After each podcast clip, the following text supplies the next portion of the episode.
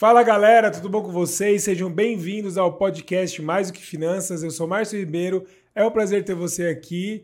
E é nosso podcast que fala sobre empreendedorismo, finanças e autoconhecimento. E hoje, o tema do podcast é um tema muito importante da série Planejamento Financeiro. E hoje a gente vai falar sobre planejamento financeiro familiar. E eu não poderia começar a falar sem estar aqui com a minha digníssima esposa, que já é patrimônio histórico aqui do podcast. Sabe o que eu tava percebendo esses dias? Que assim, ó, a pessoa gosta tanto de falar que a, além do podcast dela, ela vem aqui e aluga o meu podcast. Ela vem aqui e domina geral, né? Então, seja muito bem-vinda mais uma vez. Muito obrigada, meu amor. E aí, maravilhosas e maravilhosos, eu domino mesmo, eu aproveito mesmo, aproveito corte, aproveito fala, eu corto ele, essa é a minha especialidade. É, é realmente. E aí, nós terminamos o ano passado o último episódio foi sobre o nosso final do ano, né? Sobre a retrospectiva de 2022. E um dos pontos importantes que a gente colocou para esse ano, né? Era trazer algumas séries aqui. Então a gente teve no episódio passado as meninas da Tetris, onde a gente falou sobre o planejamento financeiro empresarial do negócio ali, né, como um todo. E agora a ideia é trazer o, o, o viés familiar, né? Como é que é o planejamento financeiro para a família. Então a gente é, no, no canal no YouTube aqui a gente coloca bastante conteúdo sobre finanças, sobre gestão, sobre autoconhecimento, mas o ponto aqui vai ser uma prática, né? A gente compartilhar um pouco da nossa história, do dia a dia, quais são as nossas dificuldades e talvez você aí possa compartilhar também e aprender um pouco mais aí com a gente, beleza? Então, antes de mais nada, se você não é inscrito no canal, inscreva-se no canal, clica no sininho para você receber as notificações e um recado que eu tenho para dizer para você. Se você tem dívidas bancárias ou está desorganizado nas suas finanças, a 100 Dívidas Bancárias é a consultoria que vai te ajudar a reduzir sua dívida com até 80% de desconto. Então, vou deixar o link aqui na descrição para você clicar e conhecer a nossa empresa www.semdividasbancarias.com.br e nas redes sociais Sem Dívidas Bancárias também. Beleza? Vamos lá então como orgulho! É que, como é que tá aí a sua expectativa, né? Fala um pouco aí pro Eu pessoal. gosto muito. Se apresente mais uma vez. Ah, é verdade, né? Eu já tô é. tão, tipo, em casa que eu até esqueci de me apresentar, né? Muito boa noite, eu me chamo Gabriela Ribeiro. Ontem, inclusive, aconteceu uma coisa engraçada. Ontem foi quarta, né? Foi. É, me chamaram de Gabriela Rossi no... no... Quem que é essa? No grupo que eu fui de networking. E aí, eu... Sabe quando você rola uma desidentificação. É engraçada essa história, porque eu era maquiadora antes, hoje eu trabalho com mentoria de posicionamento e comunicação para mulheres empreendedoras, até por isso o podcast o Pode Posicionar. Eu soltei um spoiler agora, né? Spoiler. Droga. Meu podcast ainda, curioso, ainda se chama Posicionare, mas vai rolar uma alteração aí muito em breve. Depois eu falo sobre isso. É... E aí eu fui nesse episódio hoje, como eu. Calma, que eu buguei. Eu fui nesse encontro de empresários e empreendedores ontem e eu era maquiadora antes. As pessoas me conhecem, me conheciam, né? Mais antes, como Gabriela Rossi. E aí eu fiz essa mudança também depois que eu casei. E depois que eu mudei de nicho, aproveitei para mudar tudo. E eu já me apeguei a essa identidade, obviamente, até porque hoje somos casados. Então, para nós, a gente tem essa crença muito forte. Ontem, quando me chamaram de Gabriela Rossi, eu até quem que é essa? Quem é essa? Enfim, sou Gabriela Ribeiro, esposa desse maravilhoso. E você perguntou sobre as expectativas, né? Eu tô muito animada em trazer esse assunto aqui, porque eu me sinto, ao mesmo tempo que a persona que tá ouvindo a gente falar, entre aspas, transformada e se transformando, eu gosto muito de aprender através de histórias. Eu acho que é o melhor jeito de, de se aprender, acho que é o mais fácil e é um dos que a gente mais gosta de usar para ensinar também. Perfeito. E como a gente é parte dessa história do planejamento e o Márcio, apesar de trabalhar com finanças há muito tempo, quando você se une com outra pessoa, no caso no casamento, é muito difícil você impor ali o que é certo e tudo mais. O casal precisa encontrar ali o funcionamento e tal. E a gente é casado há quatro anos e desde então a gente aprendeu muito juntos, na prática, na vida. E aí o nosso comportamento financeiro enquanto casal, ele precisou nascer né? E Exatamente. nos últimos anos a gente evoluiu muito nesse aspecto e a gente tem, acho que, bastante a contribuir com, com a galera. É, e às vezes acontece aquela parada de é, santo de casa não faz milagre, né? uhum. né? Então, às vezes, você tem essa questão ainda de ajuste, ou casa de ferreiro espeto de pau, né? Às vezes você lá fora você faz o trabalho, mas internamente você não tem. Então, eu, quando eu comecei é, trabalhar com finanças lá atrás, lá com finanças empresariais, a gente só tinha parte de negociação de dívida. A minha vida pessoal financeira era um negócio muito louco, né? Era montanha russa. E aí era o caso de Ferreira Espeto de Pau. Então tive que me ajustar também para aprender a viver aquilo que você fala, aquilo que você é, ajuda, ensina as pessoas. E aí no nosso casamento eu vejo que foi um ponto também de ajuste, né? Nesse, uhum. Nessa questão do como fazer um planejamento familiar. Uhum. Então e foi bem natural. Então a ideia do, do podcast hoje é, foi bem intencional trazer a Gabi aqui para a gente trazer algumas, alguns pontos específicos aí na questão do planejamento financeiro. E também trazer algo que é importantíssimo. Ontem eu estava numa reunião é, e veio. Ontem não, hoje de manhã. É que, é o, que dia, o dia foi tão longo hoje. O dia teve que... 36 horas, gente. Eu tô aqui. já é a segunda vez que eu venho no estúdio, já gravei de manhã aqui com o Bruno. Eu venho amanhã de manhã, é, vai ficar então um negócio. A gente tá nessa pegada aqui, então hoje o dia foi bem cheio. Mas o que eu quis falar, né? O que eu quero falar. É, o cliente falou assim, ó, que as pessoas não falam de dinheiro em casa. Uhum. Então, assim, e dinheiro não é sujo, dinheiro não é, é não é, não é ruim, dinheiro é bom. E tem um tabu. Então, assim, eu vou falar pela experiência que eu tenho nas Dívidas Bancárias ou na minha consultoria financeira na MKR. O que acontece?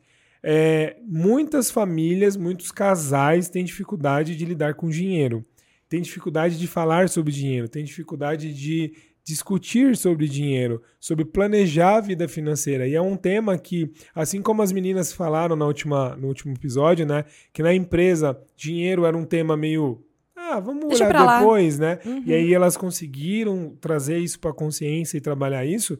Na vida pessoal, aí na vida familiar acontece muito. Então eu tô cansado de ver clientes chegando lá sem dívidas assim, meu, tô endividado, minha esposa não sabe, se ela souber vai dar pau. Tô, não sei o que fazer, ela não pode saber, como é que a gente lida com isso? E aí a gente tem que pensar numa estratégia para resolver. E muitas vezes a estratégia é assim, amigão, Senta com sua esposa, abre o coração e, e fala. Não vai ter jeito. É. E muitas vezes acontece ao contrário também, não é só o, o, marido. A esposa, tipo assim, ó, meu marido não sabe de nada, não pode acontecer, porque quem cuida do dinheiro em casa sou eu. E aí perdeu a, a, o freio aqui, e aí como é que fica, né? Então, não só na vida pessoal, eu já vi casos de empresas também, sócios que é, um cuidava do financeiro, o outro da outra área ali comercial ou, ou operacional, e lá na frente não tinha comunicação e a dívida chegou e deu pau, né? Mas eu não quero falar só de dívidas, eu quero falar de sonhos, de planejamento, de organização, de construir objetivos em conjunto. Então, vai ser muito legal a gente compartilhar um pouco da nossa história. É, eu fico muito feliz, inclusive, de poder fazer esse episódio, porque eu vejo que é, é muito interessante, porque eu tô tentando trocar a palavra muito louco por muito interessante, porque é muito louco, é um bordão meu e do Márcio. A gente solta um é muito louco, assim, para expressar coisas que não tem muito como explicar. é muito interessante a gente parar pra pensar que. Eu não sei se você tem a mesma percepção, tá? Mas que a gente começou primeiro o nosso ajuste em finanças, apesar de você já trabalhar com isso, depois de a gente fortalecer os nossos valores e o nosso relacionamento é, em termos de crença, em termos de valores, em termos de a nossa identidade mesmo enquanto casal, nem objetivo, mas tipo de de sentimento mesmo, daquilo que a gente queria e de como a gente queria fazer aquilo dar certo. E aí, é, chegou um dado momento que nós somos um casal que se dá muito bem, sempre se deu muito bem, mas chegou um dado momento, existe até uma, uma frase, né, que fala que quando a dificuldade entra pela porta, o, o amor pula pela janela, né? Tipo assim, você pode até se amar, mas se não tem esse alinhamento. Quase pulou pela janela, o amor. Mentira. Como assim? Nunca, jamais, minha vida. É, mas o que eu quero dizer, a gente queria e sempre quis e quer construir uma vida juntos, estar juntos e tudo mais. Mas chegou um momento que a gente percebeu que olhar para as nossas finanças juntos, cuidar daquilo juntos, olhar para aquela questão que até então era desconfortável para nós dois, não pelo, pelo dinheiro em si, mas porque eu tinha uns comportamentos, ele tinha outros, e quando a gente casou, era uma questão de unir as identidades. E o comportamento financeiro foi ainda algo muito difícil de a gente ir ajustando e chegando no equilíbrio. Então eu vejo que a gente começou esse ajuste não pelo comportamento de sentar e fazer o hábito e tudo mais, mas pela vontade de fazer o nosso relacionamento sempre dar certo e pela percepção de que o dinheiro o dinheiro em si não, mas o, as finanças, o falar sobre dinheiro era, é, não digo a base, mas era um dos pilares da sustentação da nossa família a curto, médio e longo prazo, né? Eu acho que a gente percebeu isso no meio do relacionamento. Sim, Que não era só tipo, ai, é tudo lindo, a gente se dá muito bem. Sim, nos damos muito bem, mas como a gente vai construir o nosso futuro? O que, que a gente quer? Como a gente vai fazer? Tipo, colocar o pé no chão e transformar isso em planejamento mesmo, né? É, e também tem um ponto que é legal falar, que quando você casa, então você que tá- é casada, casado, ou vai casar, é muito importante esse alinhamento, porque são duas vidas totalmente diferentes, muitas vezes, crenças diferentes, perfis, padrões. Então, assim, ó, é muito legal porque tanto eu quanto a Gabi é, temos modelos familiares diferentes quanto a dinheiro. Então, assim, eu vejo o meu. Vamos falar dos nossos pais, né? Uhum. O meu pai tinha um perfil financeiro, um perfil de cuidado, como lidar com dinheiro, como trabalhar essa mentalidade de dinheiro, e seu pai tinha um outro Completamente oposto. totalmente diferente. Então, fomos pessoas criadas, obviamente, assim, com muito amor, atenção, carinho, tudo certo, né?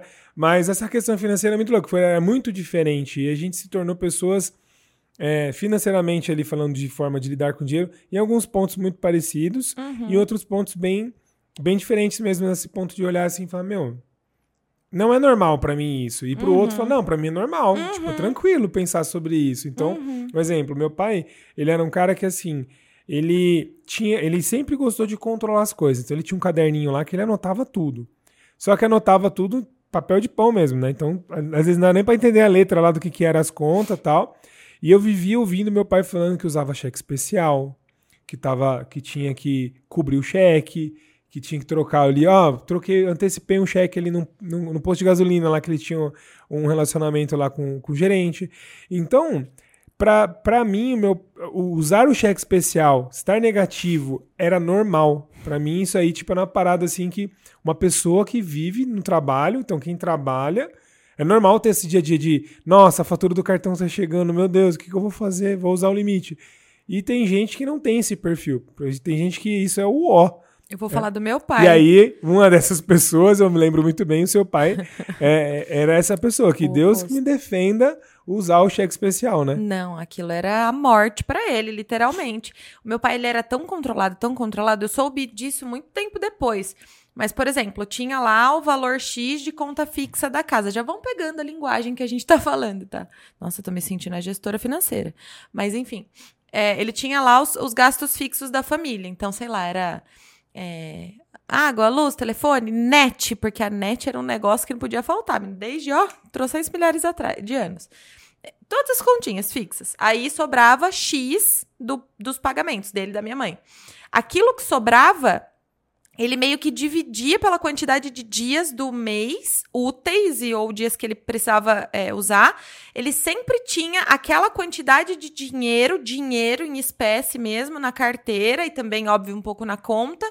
E ele sabia quanto mais ou menos ele podia usar na semana, no dia, e se ele usasse no dia uma conta de mercado um pouco maior, ele sabia que no outro dia era um pouco menos, enfim. Era um negócio lindo de ver, hoje que eu tenho consciência. Né? Infelizmente eu não aprendi esses padrões, não. Eu, eu repeli, não repeti. Que coisa, Isso não? é triste, eu tive que aprender depois de velha. É.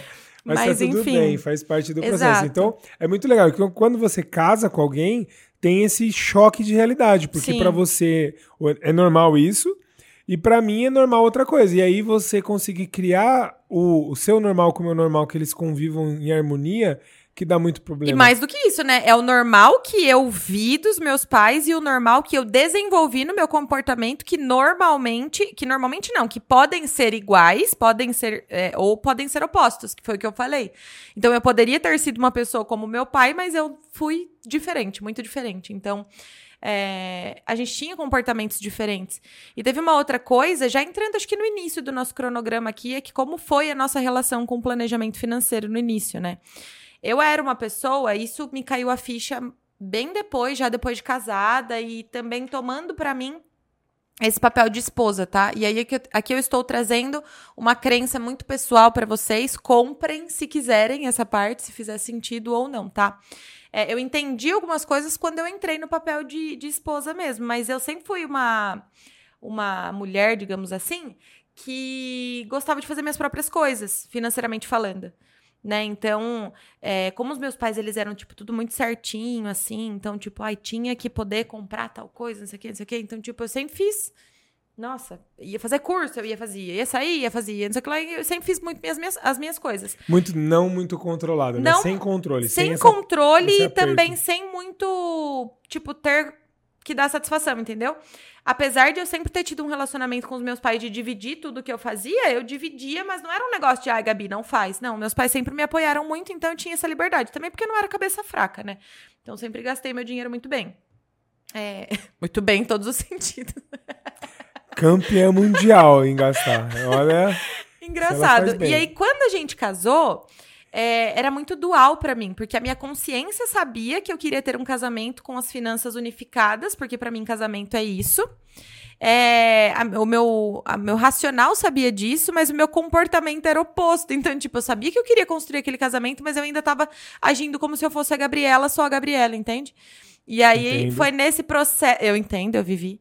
Foi nesse processo que a gente também precisou primeiro alinhar essa parte, para depois a gente alinhar as contas, para depois alinhar o planejamento, né? Então, para é. nós, apesar de ele já ser uma pessoa inserida nas finanças, ainda assim foi um processo, né? Sim. né?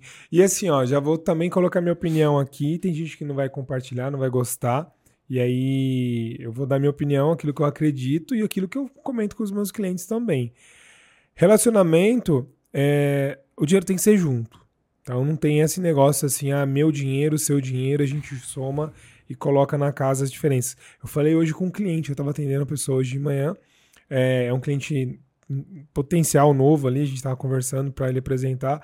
Aí eu perguntei como é que é, você é casado? Ele sou casado, minha esposa. Mas lá em casa é assim, cada um tem seu dinheiro separado, a gente soma e coloca na, as contas da casa junto, cada um paga um percentual, só que cada um com seu dinheiro. Eu não compactuo funciona, tem muita família aí que funciona desse jeito. Não tô aqui para criticar esse modelo. Para mim não faz sentido, porque para mim quando você casa, e aí dependendo da religião de cada um, às vezes fala lá que é um só, né? Vira uhum. um corpo só, ali é uma família, um núcleo.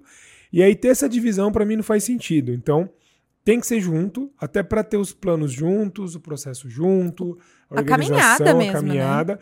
E aí muita gente não gosta de juntar por conta da liberdade, que acha que vai ter perdas, né? Ah, mas eu vou ter que pedir para minha esposa é, se eu posso gastar dinheiro no futebol com meus amigos, tomando minha cerveja ou fazendo outras coisas, né? A pessoa tem esse medo de ter ser cerceado por conta dessa questão. E, e aí o que a gente estava, até quero fazer um, um só um, um passo para trás aqui, é que muitas pessoas, quando sentem essa diferença de realidades, o meu, meu real e o seu real são diferentes, qual que é o primeiro passo? Se eu tenho uma, vejo uma dificuldade ali, então se eu for falar de algo que vai atingir você, talvez você não concorde, talvez você discorde, é, eu fujo. Então, é, deixa pessoas, dividido mesmo. Por isso que as pessoas não falam sobre isso. Então, uhum. assim, é muito tabu falar de dinheiro ainda no Brasil. Porque, ah, eu vou falar de um negócio que ela vai ficar incomodada, a gente vai ter que discutir para pensar qual que é o melhor para os dois. Ai, que canseira. Quer saber? Deixa quieto, vai. Vamos continuar assim mesmo. Cuida da sua vida, eu cuido da minha e a gente segue. E aí é muito duro, porque muitos relacionamentos não dão certo por conta disso. Uhum. Começa no dinheiro. Não que. E aí é uma crença também, não que dinheiro é. é é o que une as pessoas ou que faz per... ah o relacionamento acabou que acabou o dinheiro então ela não amava ele ele não amava ela era interesseiro. Não é isso mas o primeiro atrito por conta de dinheiro começa a desmoronar algumas verdades ali. Começa às vezes você falar algo que você não gostaria de falar e aí fala sem querer ou querendo inconscientemente sei lá. É, e aí começa-se a ter alguns pontos de atrito onde no final das contas aí perde o seu amor porque é, é, teve essa dificuldade. Então, é muito importante falar de dinheiro, é muito importante ter esse alinhamento de expectativas e de objetivos, né? Então, uhum. como é que a gente pode trazer essa linha do tempo aqui para gente Só complementando o que você falou, é que a briga nunca é sobre o dinheiro, né? É sobre isso que as pessoas precisam entender. Quando existe com a gente mesmo. É óbvio que eu não vou expor brigas aqui e tudo mais, mas, tipo, quando a gente discutia para chegar num consenso em torno disso, as nossas discussões nunca eram sobre o dinheiro em Não. si, eram sobre o comportamento que tinha por trás daquilo.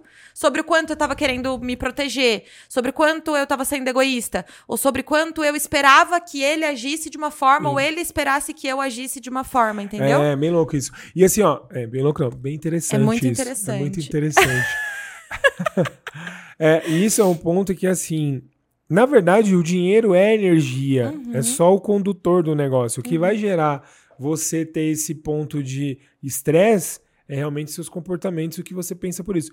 E muitas coisas você repete padrão familiar e você nem sabe. Uhum. Então, muitas discussões que a gente teve sobre dinheiro, é, na verdade, não era nem o que eu acreditava do, do negócio. Uhum. Era, às vezes, eu repetindo o padrão do meu pai com a minha mãe sobre dinheiro. Tipo, Uhum. meu, eu tô fazendo igualzinho meu pai, mas isso faz sentido pra mim? Quando eu parava pra refletir, eu falava, cara, isso não tem nada a ver com E o eu que me eu defendendo acredito. de algo que eu não precisava me defender, É. tipo. Então, assim, aí você tem que. Por isso que o, o- até o mais do que finanças é esse contexto, né? De você trabalhar mais do que o dinheiro, né? Mais do que finanças. E um ponto também importante é você fazer a autoavaliação, o, o você entender o seu emocional e o seu autoconhecimento, porque tem muita coisa para dizer sobre isso. Muitas vezes a dificuldade de um casal é porque você tem medo de ser. Ah, se eu abrir aqui o jogo, a gente dividir, mas eu, sou eu ganho menos que meu marido. Ou eu ganho menos que minha esposa, então eu não admito isso. Minha, o meu, meu lado macho não deixa minha esposa ganhar mais do que eu. Então, assim, então eu tenho que ser o, o macho alfa aqui da família. E nem sempre. É isso. é- Então, beleza, dentro de, de, um, de, um, de uma organização tá tudo certo. Um- alguém ganhar mais que o outro, num mês um ajudar o outro e fazer esses ajustes. É, outra coisa também, às vezes, é entender o, que- por que, que eu tô não querendo fazer isso, né? Por que, que eu fujo do- de conversar do dinheiro? Qual que é meu medo? Porque às vezes a pessoa fala assim, ah, meu medo de conversar com ela, será que ela vai me amar menos se eu for falar com de dinheiro? Se a gente discutir, será que ela vai me abandonar ou ela vai me julgar porque eu tô com uma vulnerabilidade aqui de, de financeira? E aí muita gente, para manter essa postura de inviolável, né? De sou forte, sou realmente é, financeiramente apto, não acaba fazendo um monte de besteira por trás, mentiras. Então, muitos relacionamentos dão pau não porque ela acreditava que ela é interesseira ou ela me abandonou num momento difícil. O problema é a mentira por trás, E né? no caso da mulher, você falou do homem querer ser o macho alfa e tudo mais. E no caso da mulher, tem a postura defensiva da independência, né? Então, por exemplo, muitas vezes a mulher não quer se colocar em uma situação de dividir as finanças ou juntar tudo, ou sei lá. É, ou, por exemplo, dar a condução do- da, da, sei lá, da liderança financeira dentro da família. Não que só o homem toma a decisão, ou só a mulher, mas tipo a condução, e aí depois os dois decidem juntos, né? a, pra mulher não querer dar essa, essa, esse poder na mão do outro, né? Porque a gente tem muitas crenças em torno disso também. Ai, mas, meu, não posso comprar minhas próprias calcinhas, não vou poder fazer minha, minha maquiagem, tem que ficar dando satisfação de tudo, não sei o que lá. É, tudo tem o significado que a gente dá. Então, é, quando você se casa e você decide ter uma, uma família, tudo isso precisa ser respeitado. Tanto a individualidade de cada um, quanto o casal em si. E óbvio, enquanto a gente tem a individualidade de cada um, cada um tem suas próprias necessidades. Um casal que consegue ter uma saúde emocional, uma saúde mental, uma saúde na comunicação, vai conseguir entender e compreender as necessidades do outro. E vai também conseguir entender e pontuar de um jeito é, agradável, não rude, quando você perceber, por exemplo, que a outra pessoa está se excedendo. Que a outra pessoa está se passando em gastar dinheiro demais, entende? Eu acho que Sim. toda essa liberdade ela é construível. Não é fácil, porque quando a gente fala de comportamentos financeiros, muitas vezes a gente fala sobre válvulas de escape, né, amor? Então, Sim. tipo, por exemplo, eu eu vou falar de mim mesmo, vai ser, vai ser bem fácil trazer o exemplo. A questão do consumismo que me acompanhava desde quando eu trabalhava como maquiadora, que eu não enxergava como consumismo, porque eu tapava lá como, ai, é a minha profissão. E aí depois eu fui percebendo algumas coisas, e aí quando deixou de ser sobre maquiagem, ainda tinha alguns gatilhos, ainda tinha outras coisas, depois foi alimentação, depois foi isso, depois foi aquilo. Quer dizer, inicialmente o consumismo me tapava um buraco. E aí eu fui trocando, e aí quando a gente não olha para isso, Ora o dinheiro vai estar tá tapando buraco, ora a comida, ora o jogo, ora. Entende? Perfeito. Então, quando a gente fala sobre dinheiro e, e hábitos com relação ao dinheiro, a gente pode estar tá falando de feridas emocionais também. Sempre. Então, o Thiago Brunet tem um livro que ele fala que dinheiro é emocional. E Sim. eu concordo 100%, assino embaixo. E, e sempre vai ser um reflexo. E outro ponto, trazendo aqui um contraponto do que você trouxe, é um outro padrão também quando a gente fala principalmente de mulheres, tá? No, casa, no relacionamento. Não é exclusivo, claro uhum. que também existem homens também claro. nesse processo, uhum. mas é, é o, quando alguém toma frente das finanças da família, então, exemplo, a, a mulher cuida do dinheiro ou o marido, algumas vezes existe um processo de é, delargar. Ah, né? é, é isso, total. A pessoa, ela cria uma. Ela, ela.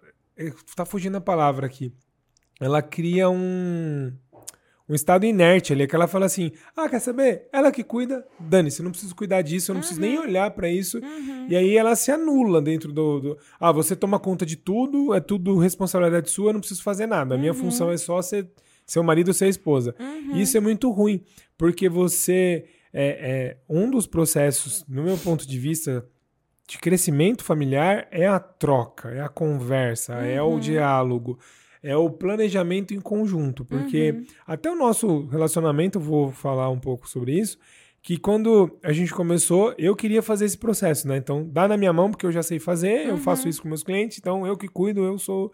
E aí, eu, quando, quando eu não te incluía nos processos, você não, ou você não participava, a gente uhum. não trocava, uhum. ficava um negócio meio distante, porque Sim. eu tinha uma visão, um objetivo, uma vontade e nem sempre você, ou eu, não, eu também não conseguia te falar qual que era, né, para você comprar ou não o projeto.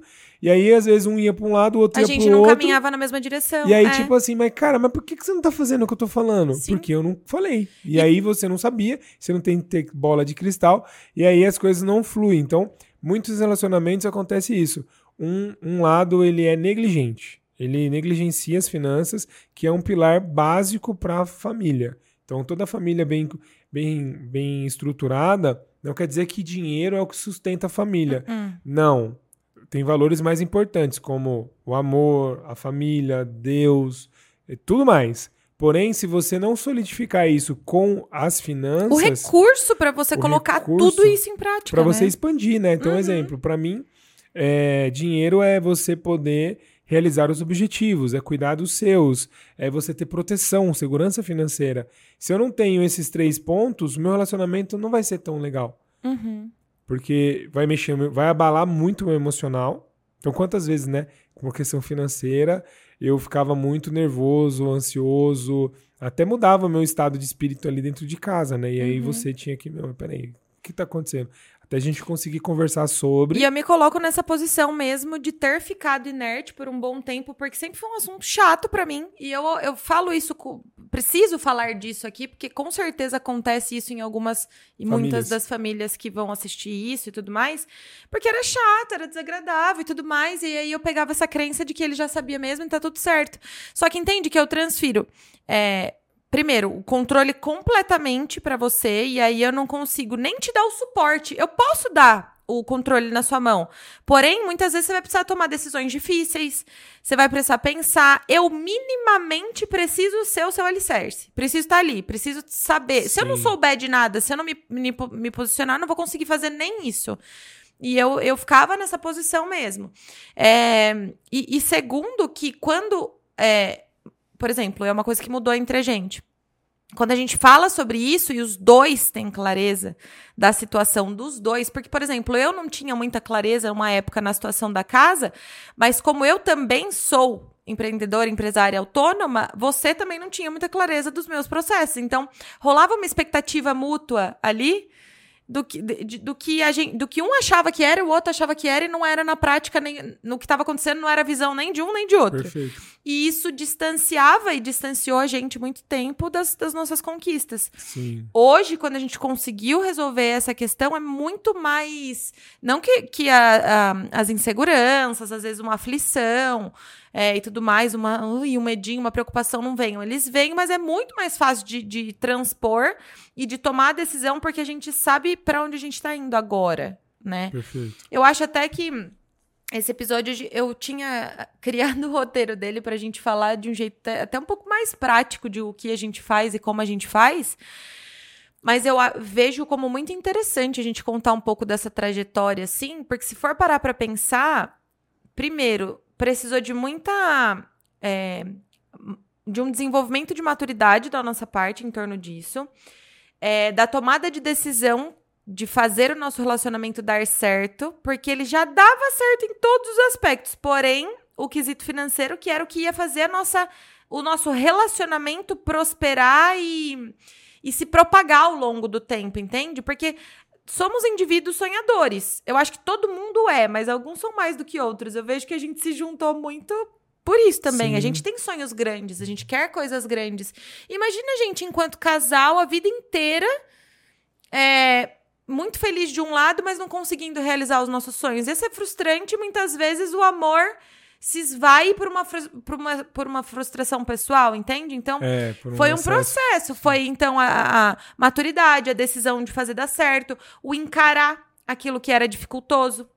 Então, ali o seu estresse, as suas crenças, o tomar pra si, o esperar que eu já soubesse, o, o ter que me ensinar, ter que ter paciência, o meu, a minha vontade de olhar, a minha vontade de estar presente, eu passar por cima de algumas coisas que são chatas pra mim, pra fazer e tudo mais, em prol daquilo que a gente decidiu. Perfeito. Então, é difícil. Não é fácil. Se a galera pensa que controlar o dinheiro é difícil, a pessoa jogando realidades aqui, né? Fazer planilha é difícil, jogar no sisteminha financeiro é difícil. Não é difícil nada. Se, se o Márcio hoje falar, Gabi, toca, é chato, mas eu consigo tocar. Tranquilamente. É, tanto que hoje você faz da sua empresa. Exato, eu consigo fazer. Eu entendo. Pode ser que, tipo, ai, no dia a dia eu me perco tal, não faço tão rápido quanto ele, enfim, mas eu consigo tocar tranquilamente. O grande X da questão, mais demorado e o mais difícil, é se expor ao quão difícil isso é. É, e assim, melhorou até a questão da comunicação, porque era um. A gente conversava de tudo, era fácil conversar de tudo, Uhum. até a página 2, né? O, o, esse era um gatilho também pra gente, né? Ter que discutir e conversar sobre um ponto que era meio nebuloso pros dois lados, assim e tal. E aí eu, eu vejo que o fato de a gente ter tirado essa, essa sombra desse, desse assunto. E o peso também, né? peso, né? Os outros assuntos ficaram mais fáceis da gente se relacionar e conversar e, ó, tá errado aqui. Uhum. É, tá bom, fechou. Sim. Ó, tá certo aqui. Parabéns. Ótimo. E a gente segue. Que antes tinha aquele negócio, nossa, vamos sentar pra conversar, lembra? Nossa, um frio Eu quero falar com você. amor. Nossa, meu Deus, o que, que ele vai falar? Era assim, era assim mesmo. É. Amor, preciso conversar com você. Lascou, Nossa, meu ferrou, Deus. o que que é? É. É, então assim, hoje é mais tranquilo. Ó, vamos falar de dinheiro, vamos falar do como é que tá o caixa, o dinheiro, tal, as coisas, vamos. E é mais leve, não tem aquele, aquela ansiedade assim de discutir sobre. Mas então vamos deixar prático pra quem tá acompanhando. Vamos, e honestamente, só fazendo um complemento, foi muito bom, foi muito satisfatório, assim, tipo, realmente um, um peso, é muito mais tranquilo hoje em dia. É, Todo mundo fala, né, que depois da tempestade vem a bonança, então, tipo, a gente enfrentou algo que era des- desconfortável, mas o que a gente colheu e tá colhendo disso é muito positivo, muito tranquilo. E acho que um reforçador do quanto realmente agora é possível, é palpável, é alcançável. Acho que fica muito mais fácil de a gente materializar tudo aquilo que a gente quer mesmo, entendeu? Sim. Muito top. E aí? Manda bala. Você quer que a gente coloque em passo a passo? É. É, era, era mais ou menos mais o que eu tinha. prático, né? Era mais ou menos o que eu tinha é, planejado pra gente é, falar hoje. Então, É por- mas você sabe por quê que ela planejou? É. Por quê? é porque eu sou roteirista de É. tudo. Eu sou o cérebro por trás da- desse rostinho bonito. Ô, louco. Eu só sou, eu só sou É o garoto o propaganda. garoto propaganda. Por isso que você fala a gente, a gente várias vezes também, né? Tipo, a gente solta vídeos. É porque tem o Brunão por trás e tem eu fazendo os roteiros e tem não, ele. mas aí não ficou legal essa tem frase ele não. que tem a- o Brunão por trás, né? Verdade. Brunão por trás das câmeras ali, por favor. Brunão, não precisa cortar essa parte, faz uma edição, coloca uma ênfase que vai ser bem engraçado, inclusive. então, é, eu pensei em trazer realmente meio que em passo a passo. Então, como que a gente fez na prática para resolver isso que era tão dificultoso e para chegar até onde a gente está hoje e o que a gente almeja para frente, porque óbvio não é o ápice hoje ainda. Com certeza não. Com certeza não. Não. Eu começo então. Na, na minha visão, o que acontece? Primeiro passo É legal que a gente não combinou isso, então vai ser bem natural. Espero que você goste. Eu acho que tá ficando muito massa esse episódio. É. Você tá gostando? Se tá gostando, coloca um comentário aí, clica no coraçãozinho, já manda pra galera que você precisa mandar esse vídeo, talvez pro seu mozão, pra você, pra algum parente seu que tá meio brigado lá por conta de dinheiro, já manda É. lá. Como quem não quer nada, sabe? Olha esse vídeo aí desse cara, desse É. casal aí, que vai ajudar bastante. Bora. É, então, assim, ó, primeira coisa de tudo, eu acho que foi o que funcionou pra gente, sem nem a gente saber que isso faria parte do processo de cuidar das nossas finanças. Foi o autoconhecimento individual, né? Sim. A gente sempre ser muito aberto e disposto em nos desenvolvermos enquanto pessoas primeiro, para depois a gente se desenvolver enquanto casal. Porque a gente fala hoje que a gente é um só e tudo mais, é uma crença que a gente compartilha, mas antes de realmente a gente se unir, se tornar um só, a gente precisa estar completo, porque senão junta duas metades defasada, quebrada, no meio do caminho É. vai dar ruim. Aí juntas as duas viram uma- um Não, inteiro Vira quebrado. uma moeba, tipo, não É, rola. Não, e um ponto legal pra complementar o que você tá falando é você conhecer você e o outro. Perfeito. Porque a gente, é, normalmente você conhece o seu parceiro ou sua parceira de uma forma assim até que você pega os pontos pra jogar na cara, né? Então, exemplo, ah, você é assim porque você tá errada e pá. Então, é entender, cara, se eu tô olhando os pontos negativos dela, os pontos fracos, como é que eu olho com um olhar mais é, empático, mais compassivo, pra que eu entenda, beleza, se ela tem dificuldade com isso, Como que eu posso ajudar? como eu posso ajudar, como eu posso me comunicar para não gerar um gatilho em você. Uhum. Foi, eu acho que esse talvez foi um dos pontos que a gente melhorou muito. Então, eu assim, acho que tem. toda vez que acontece isso, ele faz isso. E Isso é negativo dele. Então, peraí. Como é que eu mudo meu jeito de falar, de lidar, de me comportar, Os dois para melhoramos que nisso. ele melhore nesse aspecto? Porque se eu falar A e ele falar B, vai dar ruim. Então, como é que eu falo B para ele falar C? Perfeito. E aí foi o ponto que melhorou bastante. Então, começa a fazer essa reflexão. Que a gente quer que o outro mude sem a gente mudar. Então, aí complementando o que a Gabi falou, você precisa mudar você para você mudar o outro, para melhorar a situação Pra com o outro. ajudar né? o outro a se, se melhorar, né? É. E tem o contrário também. Você falou sobre uma- alguém que vê só os pontos negativos, tem o romantizar o outro também, né? Colocar o outro no pedestal e se colocar como uma pessoa inerte. Tem isso também, é você transferir toda a responsabilidade de um relacionamento pro outro. Isso é complicado, porque daí, imagina, a outra pessoa tá numa. Isso também foi um ponto que a gente melhorou muito. A outra pessoa tá numa fase de baixa. Só que é aquela pessoa que é o pilar da relação, pilar, pilar da família. Cara, cara, aquela pessoa não tá bem, como que faz? O, a família não roda, a vida não roda? Não, tipo, precisa ver esse equilíbrio, né? Sim, perfeito. Então, acho que é. Foi muito massa o que você falou, o complemento, então, o autoconhecimento. Obrigado, e- amor. É, é muito mácio, não muito massa. Muito Márcio. É, então, o autoconhecimento e o compartilhar esse conhecimento com o outro através da comunicação, e eu acho que, complementando isso ainda, é estar disposto a conhecer o outro, né? Porque dentro de um relacionamento, é, dentro de, um- de qualquer relação, na verdade, tanto a é, você com você mesmo com- quanto com as outras pessoas, todo mundo tem luz e sombra, e às vezes a gente só enxerga um lado ou outro, então, estar disposto a enxergar todos os lados daquela pessoa, que afinal, pelo que a gente acredita enquanto casamento, vai passar a vida inteira com você, né? Então, essa parte é muito Essa é a ideia. importante. É. Essa é a ideia, senão não É. casa. a gente tá passando várias crenças sobre relacionamento. A gente pode fazer um curso sobre relacionamento.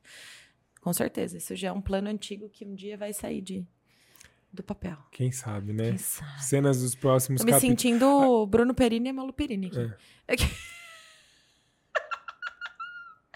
Então, é, e aí Nossa, mas que risadinha, mas foi uma risadinha que saiu meio fininho um no final. sarcástico. Então, é, depois desse- dessa etapa de mergulho, eu acho que em si mesmo, é, a comunicação é um ponto muito importante. E aí, às vezes, as pessoas não têm ferramentas para se comunicar.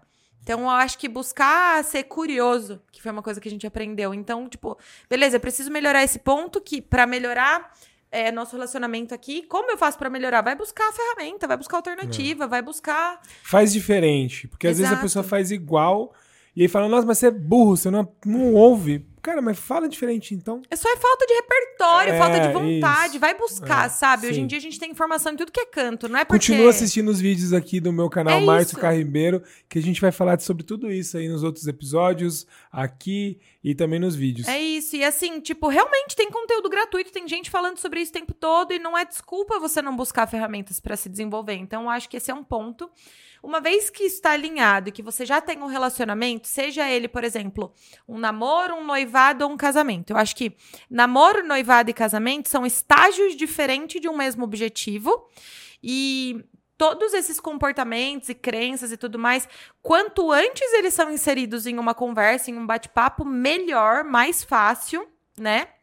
De, de ter né, todos esses ajustes lá na frente.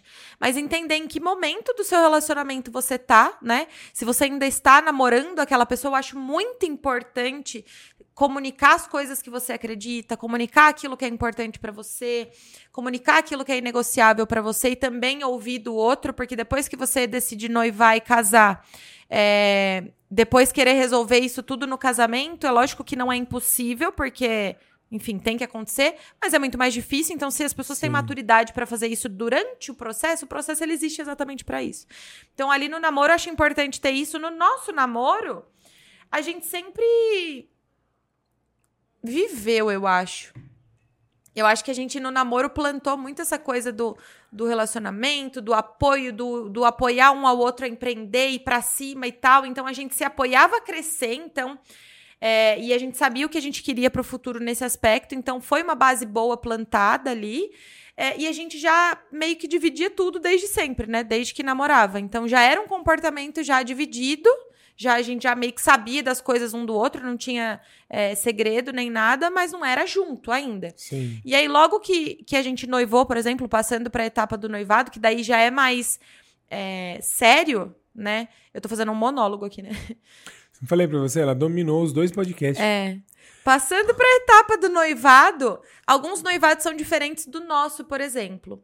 O nosso foi muito rápido, o noivado e o casamento foi coisa de quatro meses. Porém, tem casais que já começam a coisa do planejamento antes, no noivado. Então, talvez para essas pessoas, para esses casais que conseguiram fazer, pô, vamos casar? Vamos. O que, que você quer? Quero um casamento de 200 mil? Quero. Cara, esse casal teve que dar um jeito de se planejar. Então, eles já plantaram uma coisa boa ali que pode ou se perpetuar no casamento, ou era o objetivo que eles tinham ali, pronto, acabou, passou, eles voltam a ter outros comportamentos, é porque isso, acontece, Esse é né? um ponto que eu falo muito em palestra, em curso, com a minha equipe, em cliente. Eu acho que eu já falei aqui no podcast, Uhum. que é essa parada do objetivo, né? Então eu sempre uso o objetivo maior ali, principalmente num casal, porque num casal, quando decide casar, é- a maioria das vezes existe amor. Uhum. E um amor muito forte, uma vontade muito forte, né? E aí, a- a- o- às vezes o casal nem tem tanta grana assim, nem tem tanta renda, não tem dinheiro guardado, não tem um padrão de guardar dinheiro, nem o costume de se organizar para ter, comprar coisas, conquistar coisas. Às vezes você olha o histórico para trás ali, eles não tiveram nada de conquista material, financeira. Uhum. Só que na hora que bate o, o Chan, como no filme lá do, do Hotel Transilvânia, Ah, é Transilvânia né? Bate o Chan, Uhum. Bate um louco ali que ele fala, cara, vamos fazer e vai dar certo. E aí é, é 200 mil em dois anos, junta 200 mil, aí faz hora extra, aí junta, aí vende coisa, aí faz, aí se ajusta e paga a festa. E aí eu falo, cara, como é que uma pessoa, duas pessoas que não tinham um padrão nenhum de guardar dinheiro, de conseguir fazer o negócio, constrói um negócio gigante assim, que é uma festa lá e, com- e hoje virou uma indústria mesmo, é bem caro. É, como é que consegue? Por conta do objetivo, por conta da vontade latente. É o plano A, não pode ter plano B. Porque eu já dei convite, já falei pro mundo inteiro que eu ia casar. Tá todo mundo esperando. Então o que, que vão pensar se for uma porcaria o casamento? Então tem que ter. E aí a pessoa faz aquilo que ela não fez a vida inteira. Só que acontece muitas vezes que acaba o casamento, casou, beleza, Acaba os mel. objetivos, tipo. Aí a pessoa fala, ah, beleza, agora eu posso consegui. descansar. É. Aí descansa em berço esplêndido e não faz mais nada, anda de lado a vida inteira. Talvez no máximo vai financiar uma casa, e tá tudo certo também, não tô aqui pra Uhum. julgar. Mas ela vai financiar uma casa ali e andar de lado, sem Uhum. ne- nenhuma aspiração maior. Porque esqueceu desse fogo, dessa paixão. Então, esse ponto que você está falando de a pessoa entender o, plane... o- como fazer, né? Então eu já fiz um modelo que deu certo lá atrás, porque eu não posso repetir isso todo ano. Qual que é o próximo sonho? Qual que é a É. próxima coisa que você quer fazer? Se fizer isso a cada dois anos, daqui a pouco a Caramba. família tá com mais de um milhão em Ah, em patrimônio. cinco anos, tipo, se a Exatamente. gente puxar essa exatamente. matemática, né? Exatamente. E, e aí, assim, pegando essa, essa linha de raciocínio, depois do noivado vem o casamento. Para algumas pessoas acontece isso, né? No nosso caso, foi muito rápido. E a gente casou porque, tipo, meu, a gente queria casar. A gente queria viver junto, a gente queria e tudo mais. E foi muito rápido. E também tinham outras questões, enfim.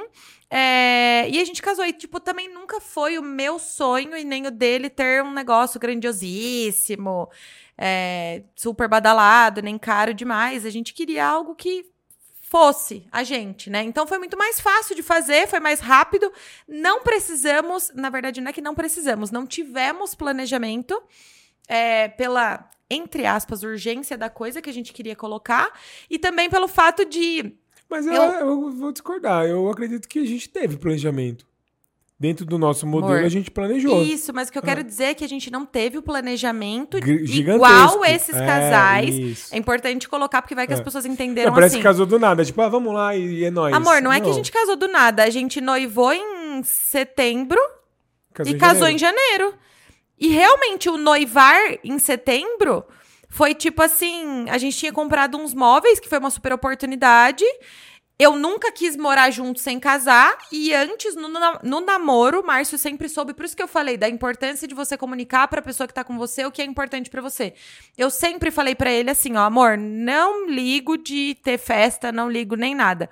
O que eu quero é um pedido de casamento top, porque pra mim o sim significa muita coisa. Eu aceito casar com você naquele momento. Eu quero que seja top, quero que seja especial, quero ser surpreendida. E ele me surpreendeu, tipo, muito, assim.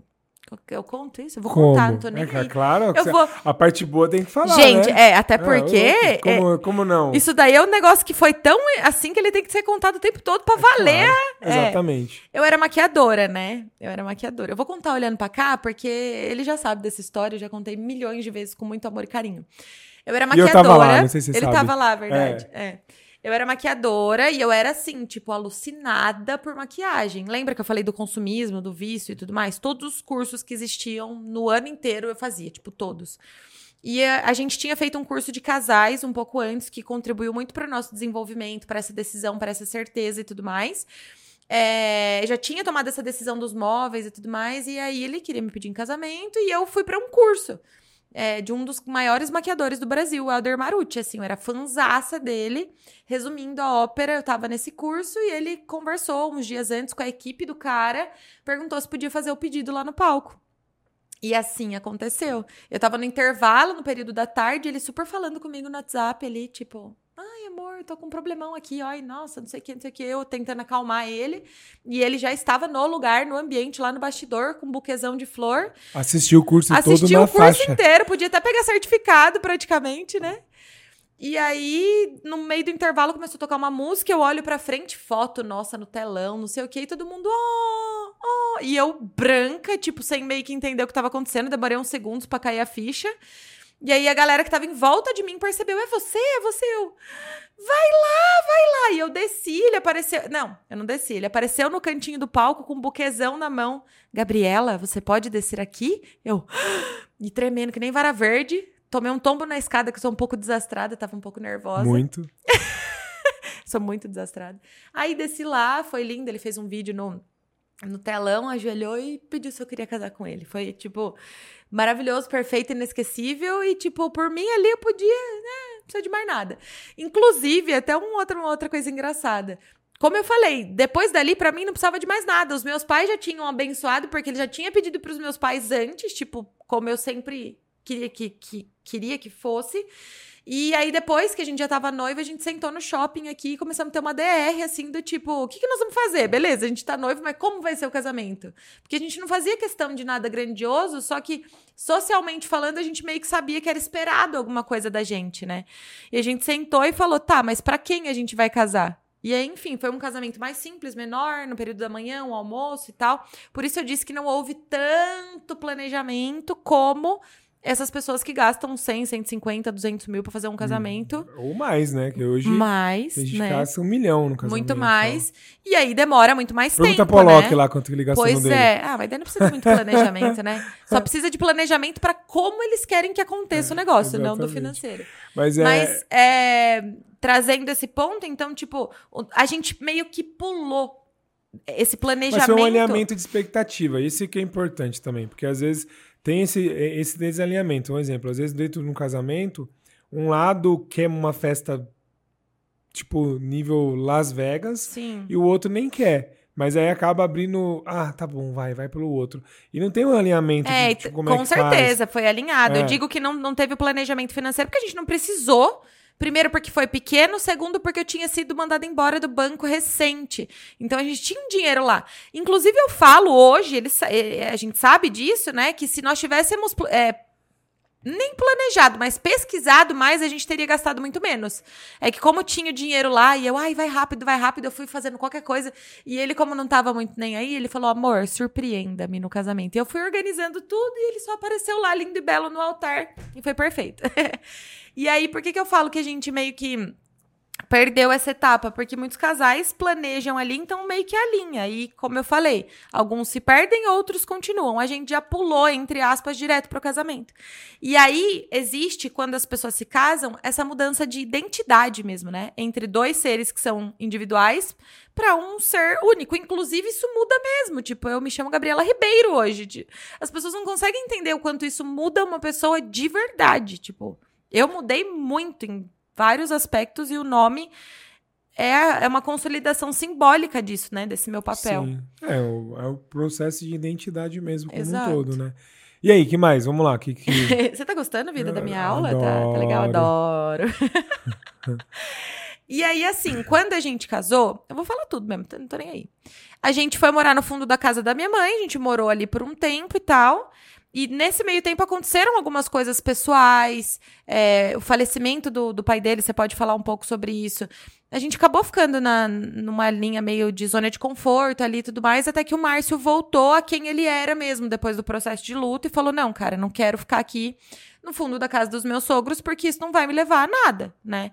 E eu estava na minha zona de conforto. Eu tava com meu marido e com os meus pais. Tipo, o que mais eu queria da vida? Tava perfeito pra mim. Fora, entre aspas, bem entre aspas, a segurança que a gente tinha ali. Que, na verdade, a gente precisa trazer essa esse pensamento do que é seguro mesmo. Seguro é ficar ali sabendo que eu não vou alcançar tudo que eu sonhei, ou seguro é arriscar e conseguir, né? Ou enfim. Estar no caminho, né? Exato. É, seguro. Na verdade, O que é é, a- seguro, é a né? frase do, do Flávio Augusto, né? É, estabilidade não existe, né? Às vezes você fala, ah, tá estável aqui financeiramente, porque talvez tenha menos custo, é, tem menos responsabilidades, tá mais tranquilo, mas e aí, né? Então nem Uhum. tudo é, tem sempre o outro lado da moeda, né? Então todo bônus tem um ônus e vice-versa. E esse é o ponto para ajustar os ponteiros, então entender o que, que você de fato quer. Uhum. E aí, o que, que de fato é importante também para você, para que seja comprada a ideia. Eu lembro até hoje quando, quando eu cheguei com você, para você e falei assim, viu? Para mim não dá mais por conta disso, disso, disso, disso. O que eu quero é isso, isso e isso, porque é importante para mim por conta disso, disso, disso. No começo eu sei que te assustou, você olhou assim meio tipo, meu Deus. Mas depois você entendeu. E aí, dentro do que a gente sonhou juntos, fazia todo sentido o que a gente desenhou. É, e na verdade o que que acontece? Mesmo que eu tenha assustado, mesmo que tenha sido difícil pra mim, não existia outra possibilidade. Entende? Se é importante pra você, essencial pra você, tá dentro do que a gente planejou pro nosso futuro, mas é assustador pra mim, Vai com medo mesmo. Vai com, mesmo, com medo mesmo, exatamente. É por nós, entendeu? E foi um passo que a gente deu que foi essencial. E daí a gente foi para uma outra casa.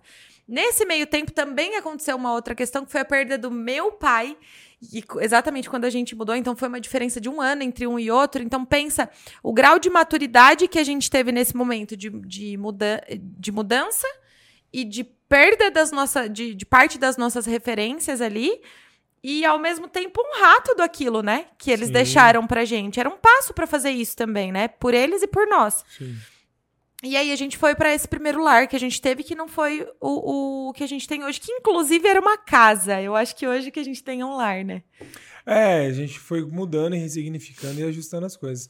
E é sempre um processo evolutivo, então isso que é legal. Às vezes você pode estar pensando assim, ah, mas minha vida não tá tão assim, a gente não fala sobre isso, faz tempo que a gente não tem essa questão. E tá tudo certo, tá dentro de um processo, talvez, que você tenha que lidar para você dar um passo maior ali na sua vida para esse desenvolvimento. Então, faz parte do processo. A gente tem vários desafios ainda, Uhum. que a gente sabe ali que tem alguns pontos para a gente ajustar, mas o fato de você estar aberto e disposto e, e curtindo o momento, eu vejo que esse é o, é o nosso momento agora de alinhar essas expectativas, onde a gente quer chegar e construir o como, né? Criar a ponte ali para ligar o sonho ao o, o presente, né? Então, beleza, Exato. como é que eu chego lá? E aí, um dos pontos que a gente colocou aí no cronograma, né? Que você comentou mais cedo, qual que é o, o, o passo a passo aí pra gente, Acabou a bateria, bota no seu. pra gente ser mais objetivo aqui? Até porque É. senão se deixar, a Gabi vai até seis É que começa a falar da gente, eu sou um É. ser humaninho romântico. É. Mas só pra contextualizar, nessa casa, a primeira casa que a gente mudou, que eu chamo de casa e hoje de lar, foi exatamente onde a gente saiu da asa, ali de onde a gente tinha segurança, e se expôs tanto às vulnerabilidades quanto às dificuldades, porque também era fase de pandemia, então a gente precisou e queria resolver as nossas questões. E aí ali começou todo o plantio, até que também a gente decidiu dar outro passo e estar onde a gente está hoje.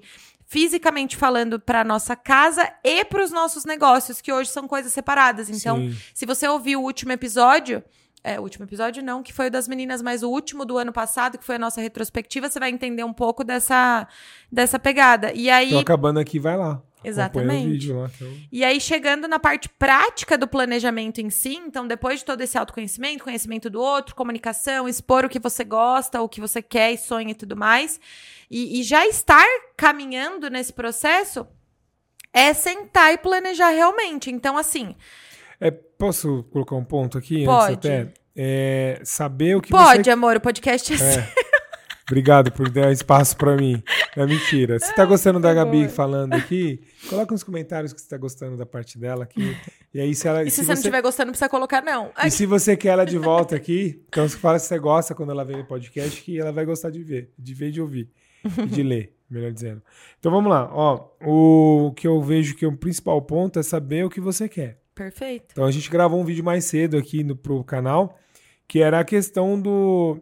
Se você não tem um objetivo claro, fica difícil você conquistar as coisas, ou você ter um caminho, ou você pagar o preço. Uhum. Porque normalmente você está numa zona de conforto. Até no desconforto você está confortável. Então eu tô confortável na merda aqui no meu relacionamento, que é ruim, eu não consigo falar com a minha esposa, ela não consegue falar comigo, mas tá de boa, porque é o que eu tenho, é o que eu sei, é o que eu sei lidar.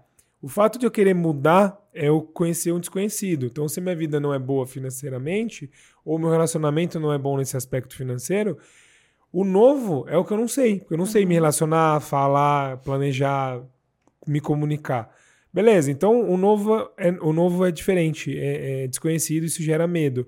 E aí eu só vou pagar o preço se fizer muito sentido para A mim. tal da chama, né? Se fizer muito sentido para mim. Então a primeira coisa é coloque bem de forma bem clara quais são os objetivos do casal. Uhum. Então é sentar de frente um pro outro, igual a gente está aqui, é, e colocar o que, que você quer da vida, onde você quer chegar, qual é o que, que é importante para você. Então, pra gente, vamos imaginar que a gente tá velhinhos, com 70 anos, 80, 90, 100 anos aqui, o que, que você quer ter construído que vai fazer você falar assim, putz, cara, tenho muito orgulho da minha vida.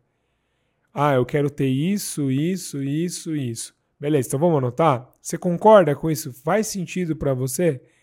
Porque se um dos dois não concordar, não vai fazer sentido. E às vezes você falar assim, ah, tá bom, vou falar só para agradar ela.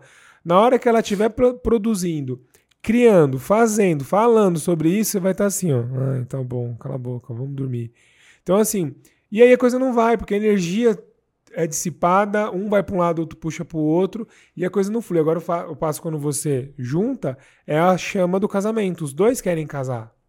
Até porque quando no casamento um quer casar muito e o outro não quer, é sempre a desculpa, não dá certo, não tem Enrola. grana, cancela, remarca. Até que às vezes tem gente que fica juntos ali noivos 9, 10 anos e não casa, e aí separa e, e não deu certo. Porque um, talvez um queria casar e o outro não. Uhum. Um ainda não tinha maturidade, vontade e, e um discernimento para assumir uhum. uma responsabilidade. Então, Porque muda o jogo, né, completamente. Muda o jogo. Então o ponto é, o que, que você quer? E aí o outro tem que concordar. Uhum. E entender que também na divisão de, de metas, de objetivos, tem que ter o, os dois mas tem que ter individualidade também. Isso é essencial. Para também não dar pau. Então, assim, tá, beleza. O que, que é importante para você como mulher? Como esposa? Tá, beleza. O que, que é importante para você como pessoa? Gabriela. A gente pode dar alguns exemplos é. práticos é. mesmo, tanto meus quanto os seus. É, você gosta, você tem seus hobbies, você gosta muito de fazer trilha, você gosta muito de estar com seus amigos, você gosta muito de ter o dia na semana que você vai e fica com eles e, e troca ideia e tal. Eu gosto muito, muitas vezes, de ficar sozinha, de, de comprar minhas, minhas tranqueirinhas. Essa semana, inclusive, foi maravilhoso. Eu comprei uma coisa que estava no planejamento de eu tirar 5% do meu, dos nossos ganhos, do, do, do que é combinado do Prolabore, né? Pra eu comprar, tipo, coisas X. Aí, quando chegou essas coisas X e tava tudo planejado e eu fui dividir, mostrar para ele sem peso na consciência, sabe assim? É muito mais gostoso do que você entrar em casa Escondendo com uma sacola lotada de coisa e aí depois você tá usando alguma coisa, a pessoa pergunta: "Ei, nossa, onde você comprou isso?" Aí você tem que gaguejar para falar. Isso é horrível, é muito chato, né? Então tava tudo planejado. Eu gosto de fazer isso, eu gosto de sair com as minhas amigas, eu gosto de, sei lá, eu gosto de várias coisas e eu tenho os, os, meus sonhos, ele, tem os deles e os dele individualmente. Alguns vão se tornar sonhos do casal e alguns vão continuar sendo individuais. Enquanto isso não é um sonho dele, ou uma, um sonho ou uma vontade dele, ou um sonho uma vontade meu, não vá ferir um valor dele ou um valor do casal, não existe problema nenhum de, eu, de nós, enquanto casal, pouparmos para realizar um sonho meu, sozinha, ou um sonho dele sozinho, entende? Sim. Faz muito sentido, porque, por exemplo, é, eu quero, meu maior sonho da vida é ir pra Disney e, tipo, meu, curti muito e tudo mais. Eu fiz isso uma vez sozinha, não teve o mesmo sabor, e eu, meu sonho é fazer isso com ele. Ele comprou e ele quer também, nós tornamos isso um sonho pro casal, tem data, tem valor, tem tudo, já tá tudo planejado. Mas eu poderia, sei lá, querer ir pra. Sei lá, pro Atacama e ele não gosta nada. Eu gosto. Tudo bem, você gosta, você ama. Queria poder. Foi a primeira coisa que veio na minha cabeça e eu nem quero, né? Sei lá. Enfim, aí você pode sozinho, ou você me convence, a gente dá um jeito. Aí a gente pode poupar para o casal. Mas, por exemplo, ele quer ir pra Holanda ou pra, sei lá, pra aquela rua que tem as, as besteiras, ou ir pra algum lugar que ele pode, tipo, radicalizar. E não, sei lá, me fere de alguma maneira. Não tem por que o casal querer isso, e aí é uma coisa que precisa ser aberto mão, entende? Essa é a medida, porque eu aposto Sim. que muitas pessoas ali do outro lado devem estar pensando, tá, mas qual que é a medida de eu abrir mão de um sonho ou tornar esse sonho um sonho do casal? Eu sempre é. vou pensar que são os valores e os Sim, combinados do casal. Com certeza. E entender também como é que você cria uma ordem de prioridade, né? Tipo assim, então, já vi amigos que é, dentro de um momento falou, olha, dentro do casamento, hoje é a oportunidade dela estudar, então vamos investir Isso. na faculdade dela. E aí o meu, o meu objetivo maior fica secundário nesse momento, porque a família está destinando energia para isso, para que ela vá lá e trabalhe e melhore a vida financeira do casal, ou a autoestima mesmo de conseguir ter uma profissão, de estar tá bem reconhecida, de conquistar um sonho que às vezes na família ninguém se, se formou. Exato. E aí, beleza, então agora é minha vez. Então, ter esse espaço, porque o casamento ele não pode ser uma competição. Uhum. Tipo, eu vou competir para ver quem vai mais, então eu ganho mais, eu melhoro mais, eu sou melhor que você e você olha para você. não, é, não é isso. É, foi. O foi ponto, meio catra essa é, Saiu, a voz ficou acabando no ar, o nariz já tava. Então, assim, é. é o ponto de você entender realmente como é que você se dedica e faz as coisas. Então, uhum. tem que ser sempre bem, bem combinado as coisas dar certo, né? Exato. É... E na prática, o planejamento em si, eu posso falar enquanto leiga, porque eu acho que vai ser fácil pra galera entender que foi o que funcionou. Falou que eu sou difícil de entender? Não, não, não. Olha você é super só, tá fácil vendo? BR aqui ao vivo, hein? Não, você é super fácil de entender, mas mais fácil ainda é um leigo explicando, né? Enfim, é, eu vou dar o exemplo do sonho da Disney. A gente tem todos os sonhos que a gente quer, é, pelo menos até chegar no, no, na, nesse degrau e a gente não a gente não somos nós não somos pessoas que se limitam muito então a hora que a gente conquistar aquilo que a gente planejou aqui a gente já sabe o cenário da velhice, a gente começa a construir novas coisas. É, mas eu vou dar o exemplo da coisa da Disney. Beleza, a gente quer ir pra Disney. Quando a gente vai pra Disney? Mês tal do ano tal. Quanto custa ir pra Disney hoje? Mês tal, ano tal. É um pouco mais longe? Talvez esteja custando um pouco mais. O que, que você precisa para ir pra Disney? Lista. E aí, lista detalhe por detalhe é, do que você vai precisar. Coloca em valores monetários mesmo, soma aquilo e aí você vai diluir pelo prazo que você tem, considerando, obviamente, tudo aquilo que é subsistência do casal, tudo aquilo que é custo fixo, tudo aquilo que é necessário, importante, é que precisa Com a capacidade ser... financeira capacidade de pagamento. Financeira, então, beleza. Exatamente. Não adianta você falar que vai, você ganha dois mil reais, seu esposo dois mil reais também. Aí você fala assim, beleza. Vamos gente, guardar três a gente e vai guardar com mil. Três tipo... mil por mês, né? Ou dois mil, metade do dinheiro vai ser só para o objetivo. Exato. Se for factível, beleza, parabéns, ótimo. Mas nem todo casal nem, vai ter essa. Porque normalmente ali já está quase tudo comprometido. Você uhum. vai ter uma uhum. gordura ali de 10, 20% no máximo das receitas.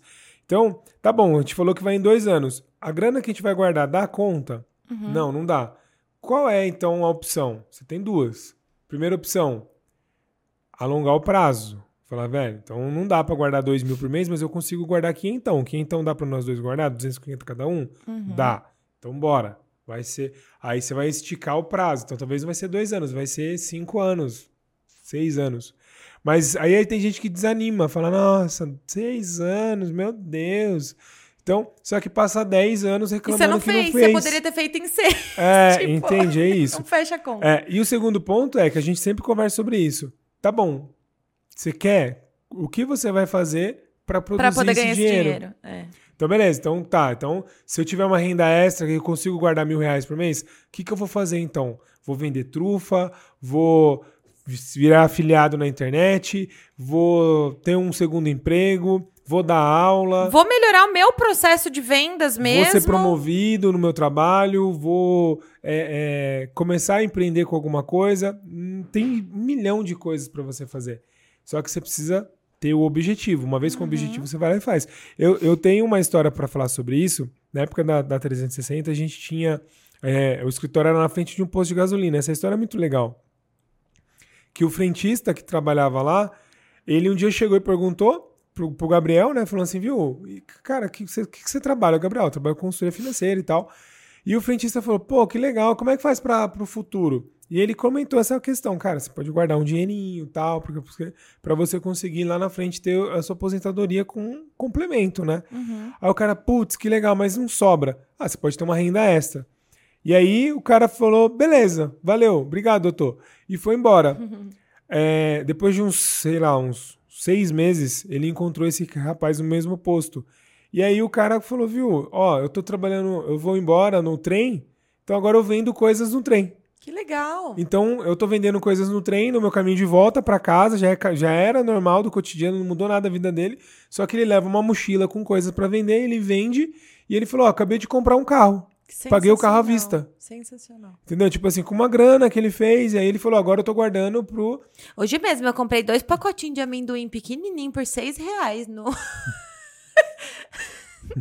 Depois que eu fui pensar, falei, nossa, que amendoim inflacionado, mas o moço fez bom uso, me vendeu um negócio e tá fazendo a renda extra dele ou a renda principal, enfim. Sim. Isso é muito legal, mas é tudo depende do objetivo é. e do fogo mesmo de Exatamente, de, de quanto que um. você está disposto ou disposta a enfrentar, porque às vezes o cara olha o desafio para ele.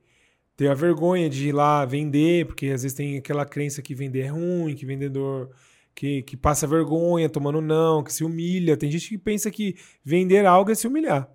Ah, eu vou me humilhar lá para os outros. Só que aí vive uma vida em padrões mais baixos. Anota né? essa crença: vender é ajudar pessoas. Vender é ajudar pessoas. E pensa assim, ó, todo mundo vende a todo momento. Uhum. A gente uhum. falou isso, a, a, a Gabriela Poubel veio aqui e ela comentou bastante sobre vendas, né? Que se você não está vendendo, você está comprando. E é importante você trabalhar essa crença, porque senão você é uma pessoa que compra tudo dos outros, é uma pessoa que não tem opinião uma pessoa que é, é, é, muito inerte aí na. Até o seu nossa... sonho de ir pra Disney pro seu marido você vai ter que vender. Exatamente. Né? Senão não vai rolar. E se não for é, persuasiva, talvez você se frustre porque a pessoa fala não. Aí você fala, nossa. E nossa, você vai passar uma vida inteira querendo abraçar o Mickey e, tipo, não vai conseguir, isso é triste. Exatamente. Bom, eu acho que assim, a, a questão do planejamento mesmo tem N outros detalhes, que daí é uma coisa um pouco mais específica com você mesmo. Então continue nosso, assistindo o nosso canal aqui. tá, tá, saindo muitos vídeos sobre planejamento, sobre como organizar as finanças, sobre como sair das dívidas, sobre o passo a passo para você organizar sua vida pessoal, que é uma receitinha de bolo que você repete na, na vida empresarial, na vida do casal e em todas as áreas aí que você for trabalhar, porque o, as finanças, parte lógica, elas, elas são simples. É um sistema replicável, Se exatamente. Você, eu falei essa semana lá no, nos meus stories que se você cuidar do seu dinheiro como um negócio, como, como você deveria uh, gerenciar uma empresa, dá muito certo. O padrão, uh, o plano de contas é muito parecido, como você divide é muito parecido, como você tira o lucro daquilo que você fez. Por exemplo, uma viagem dessa aí, você tem o lucro. Uhum. Então você vai poupando, Perfeito. Vai ter resultado. É beleza. o usufruir, né? Exatamente. Aí você tem aí o, o, o, a recompensa, né? E talvez só outro último ponto aqui para a gente ir para o nosso final. Beleza, depois que você definiu quais são os objetivos, tá tudo alinhado, você começou a aplicar, o mais importante é o acompanhamento. É. Porque uma coisa é você escrever num quadro, é você falar que vai para Disney, que você vai trocar de carro, que vocês vão comprar uma casa gigante com piscina e que você vai fazer zaz, zaz, zaz. Só que depois de três meses sem falar disso, a gente esquece. Claro. Aí é o objetivo, o objetivo que era grande fica pequeno. E distante. Distante, aí você já para de guardar, você para de falar, e aí você não tem a motivação de perseguir coisas novas, de crescer. E aí, quando você vê, você está andando de lado igual um caranguejo, e aí não dá certo. Então, uhum. o acompanhamento é você definir até um, talvez uma agenda. Então, beleza, vamos conversar sobre isso quando? Uma vez por mês, uma vez a cada três meses, uma vez a cada dois meses, uma vez por semana, uma vez a cada quinzena, não importa a, hora, a quantidade de reuniões. Mas entenda que é uma reunião. Porque você fala, nossa, reunião, mas uma empresa? É, é uma reunião. Sim, mas é um empreendimento. A sua vida é um empreendimento. O casamento total, é um empreendimento. Total. Então, assim, se você gerir, tem gente que gere a empresa com maestria e a vida pessoal fora, assim, uma porcaria. Por quê? Não conseguiu é, transferir essa autoridade, essa forma de fazer, e é tão simples. Ou inverso, a pessoa gerencia a vida familiar muito bem e negligencia na, na empresa, né? Ou negligencia nos dois, tem tudo um pouco de cada, né? Mas o ponto é você conversar, alinhar ajustar as rotas, porque às vezes a gente planeja lá, beleza, então você vai ganhar tanto, eu vou ganhar tanto, a gente vai juntar e vai dar. Aí no meio do caminho acontece eventualidades, acontece adversidades, por exemplo, pandemia veio e mudou totalmente a nossa vida. Nosso uhum. planejamento inicial ali foi distorcido, foi revirado, nossa. foi esmagado e a gente foi reajustando, ajustando, ajustando. A gente mudou exatamente no mês da pandemia, então. É, então hoje a nossa vida é totalmente diferente daquela que a gente começou mas ela é uma consequência. Então, assim, cada pedacinho do processo foi importante, cada degrau foi importante a gente pisar. Então, esse é o ponto de revisar sempre as metas, né? E aí, é, até pegando a frase do Kobe Bryant, né? Que é quando você está um pouco perdido, você revisa a base, os fundamentos. fundamentos. Então, tá, ok. Cara, a gente falou que ia fazer, mas a gente se perdeu, gastou mais que podia, não entrou a grana, lascou Ok, vamos para os fundamentos? Perfeito. Respira. Tá, o que, que você quer mesmo? Porque às vezes no meio do caminho os planos mudam. Então às é, vezes a, a viagem você da realmente quer, né? É, Acho que essa pergunta Às é vezes importante. a viagem da Disney vira um filho, às vezes vira uma faculdade, às vezes vira é, empreender em outro negócio. E aí às vezes você está lutando por um negócio que já nem faz mais sentido e você desiste, fala, ah, eu nem queria mais. Então, mas o que, que você quer agora? Uhum. E aí você ajusta a rota, porque a vida não é um um, um flip chart ali que você escreve uma linha reta e vai ser reto. E o dinheiro não é amarrado, né? Não. Quando você tá poupando para a Disney, por exemplo, e dali a pouco você percebe que, ok, a Disney pode ficar um pouco mais para frente quando eu tiver filhos, e aí eu vou para a Disney com os meus filhos. Aquele dinheiro, ele tem valor igual ou mais ou menor, depende da inflação, enfim. Mas você pode colocar em outra coisa, ele não tá amarrado na Disney, né? Isso. né? Ele tá investido na Disney, literalmente. Então, esse é um ponto só para você ajustar. E ajuste expectativa, né? Então, é, é, prometo que é para finalizar. É... é um assunto que a gente tem gostado e como tá fazendo Sim. sentido, tá mais fluido e Sim. fácil de falar, então. E ajustar o tempo, né? Porque eu vejo que, assim, o que mais pega na questão do planejamento é a pessoa ter distorção do tempo. Sim. Então, o que, que eu quero dizer com isso? A gente superestima o curto prazo e subestima o longo prazo. Então, a pessoa quer em um ano ter um milhão de reais da noite pro dia, tipo assim, só porque o cara, o influencer lá, tem um milhão na conta, porque ele mostra print de faturamento no digital. Mas, cara, você não sabe o bastidor desse cara e quanto tempo demorou e o que, que ele passou e como ele fez. E Aquele se- print de um milhão muitas vezes foi 700 mil investido em tráfego. E tipo, nem é dele é, o dinheiro, é às dele. vezes, ou pior, ele um- são momentos diferentes. Então ele fez isso no momento que deu certo e tá, parabéns pra ele. Mas hoje a realidade é outra, você é Uhum. outra, a internet é outra. Então não é aquilo real. E aí a pessoa subestima o que você vai fazer em 10 anos. Uhum. Ou menos até, um exemplo. Cara, quatro anos passa rápido demais. Uma Copa do Mundo acontece em quatro anos. Políticos entram e saem no nosso governo em quatro anos. E a gente piscou, passou. Então você piscou, acabou o governo de um fulano. Piscou, a Copa já está em outro país. E, e tô pegando exemplos de quatro anos, né?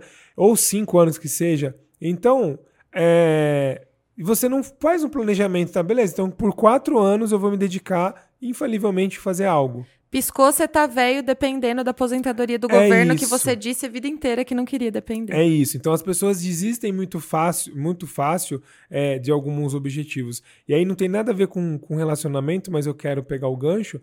Que é uma vez eu vi uma frase, não lembro de quem, mas falava assim: encontre um médico, encontre uma um vendedor que estudou igual um médico e você vai ver um milionário. E às vezes a pessoa desiste com três meses, mas aí se compara com um cara que estudou sete anos, dez anos e trabalhou dez anos nisso e ele tem um resultado E extraordinário. continua estudando. Porque ele é um exemplo. Eu vezes. vi o vídeo do, do Paulo Vieira essa semana, ele quase 10 anos falando sobre autorresponsabilidade. Aí você vê o Paulo Vieira, tipo, o fenômeno que ele é em desenvolvimento humano e que palestra e motivação e milhões de alunos. Aí você fala, nossa, o cara teve sorte. Cara, sorte, o cara construiu um negócio por 10 anos ou mais. Vamos falar, mais de 10 anos que ele faz a mesma coisa todos os dias, com o mesmo foco Melhorando. com mais força, com mais vontade, com mais resultado, e aí é uma bola de neve no positivo, né? Então dá certo um pouquinho, dá certo mais, dá certo, dá certo. Então ele cresce de um jeito que, assim, é, é impossível n- você não olhar pra ele. E por que não a gente? Tem gente que tá há 10 anos só reclamando. Aí essa pessoa é campeã mundial em reclamação. Porque ela faz muito. Ela faz muito, é especialista, né? É perito. Perito em reclamar, perito em, em- em fugir, em, em não assumir responsabilidades. Então o inverso é positivo também. E, Isso foi um e- insight muito bom aqui do lado É. de cá. É. É. Então, Massa. esse é um ponto. Cri. Cri, cri. Agora acabou a emoção. gente, é, a gente é. terminou esse podcast de um jeito muito bom. Eu acho que a gente conduziu de um jeito pra é, fertilizar essa base pra galera que tá escutando esse, esse podcast e pra galera que vai consumir todos esses conteúdos que estão pra vir no, no canal do Márcio, é, tanto através dos podcasts quanto através dos vídeos, né? Essa base de olhar pra si, de olhar para o comportamento, de olhar, de entender que dinheiro é emocional, vai fazer toda a diferença para os resultados. É, seja seu aqui consumindo os conteúdos gratuitos, seja você que, que contrata uma consultoria, seja você que contrata um curso ou qualquer outra coisa. Essa fertilização da base, esse destravar, o olhar para a mentalidade vai fazer toda a diferença no jogo de qualquer pessoa. Então, acho que esse episódio foi muito positivo, assim como todos os outros, né? Tô muito feliz de ter feito ele, foi bem bacana. É, Como as pessoas te encontram nas redes sociais, a louca? Eu tô tomando É, tu já tá, ela o já canal tá de, de, host. o, o Meu papel de Deus. host. Daqui a pouco vai ser Gabi Ribeiro, gestão em finanças. Gabi, Gabi K. Ribeiro. Já, Gabi e Ribeiro, né? Já ficou na frente. Não, vamos lá. É, primeiro você. Você que é convidada, como é que eu te Ah, encontro não, nas redes eu já sociais? tava tentando virar o jogo Não. mesmo. Gabriela RZ Ribeiro no Instagram, Gabriela RZR no TikTok, aqui no, no YouTube, por enquanto, é, Posicionário Podcast. E no Spotify também, por Posicionare. Os episódios falam muito sobre posicionamento, comunicação, é, empreendedorismo, autodesenvolvimento para mulheres. Óbvio que é tudo adaptável, né? Mas é bem focado em mulheres. E hum, FBI Clube também no Instagram, que é o meu grupo de networking aqui em Jundiaí, região, para mulheres, que é um grupo Mulheres empreendedoras, né? Mulheres que Mulheres querem. empreendedoras, exato. É um grupo sensacional, é uma rede de apoio incrível e esse ano vai ter muita coisa incrível. A mulherada já tá voando e vamos voar muito mais juntas ainda. Isso aí. É, então agora você me encontra no Márcio Carribeiro em todas as redes sociais. É, você vai ter também ali no Sem Dívidas Bancárias nas redes sociais também, ou no Márcio Carribeiro ali no, aqui no YouTube, né? Agora a gente colocou o canal como Márcio Carribeiro Gestão e Finanças e o podcast Mais Do Que Finanças que você está acompanhando tem dezenas de episódios maravilhosos com pessoas incríveis que contam o bastidor. É, eu, eu, eu sou uma pessoa que o grande objetivo desse canal é, ser congruente. Então, assim, buscar pessoas que dão certo no offline, no online, que o bastidor é compatível com o palco e que possam trazer histórias reais, histórias de vida para incentivar você, para te mostrar um caminho, para dar um insight, para te inspirar a fazer mais, como o objetivo do, do toda a rede, né, aqui vou falar, é empreendedorismo, finanças e autoconhecimento. Para mim, esse tripé é o que faz você prosperar, crescer, sair das dívidas, ter seus sonhos, ter sua liberdade financeira. Então não importa se você vai, se você está com dívida, então siga lá sem dívidas bancárias. Você vai ter o link aqui embaixo para você ter uma consultoria para você melhorar, ah, para você ter alguém fazendo isso para você, ou tem é, também o nosso curso, Você Sem Dívidas Bancárias, que está para sair, que vai te. Você pode fazer sozinho se sua dívida for menor que 20 mil, e também os nossos conteúdos. Então, já coloca o sininho aí, assina, é, ativa as notificações para você receber todo o conteúdo que vai ser diário a partir de agora. E também, se você gostou, comenta o que mais foi importante para você, o que você gostou, e manda isso para alguém que você ama, que alguém que você tenha carinho, para ela receber também o nosso conteúdo. Com Beleza? certeza esse episódio é compartilhável e vai ajudar muita gente. Maravilha. Obrigado, meu amor. Obrigada Gratidão. você, minha vida. Te amo. Tamo junto. Tamo junto. Beijo, gente. Beijão. Tchau, Valeu, até galera. o próximo. Tchau, tchau.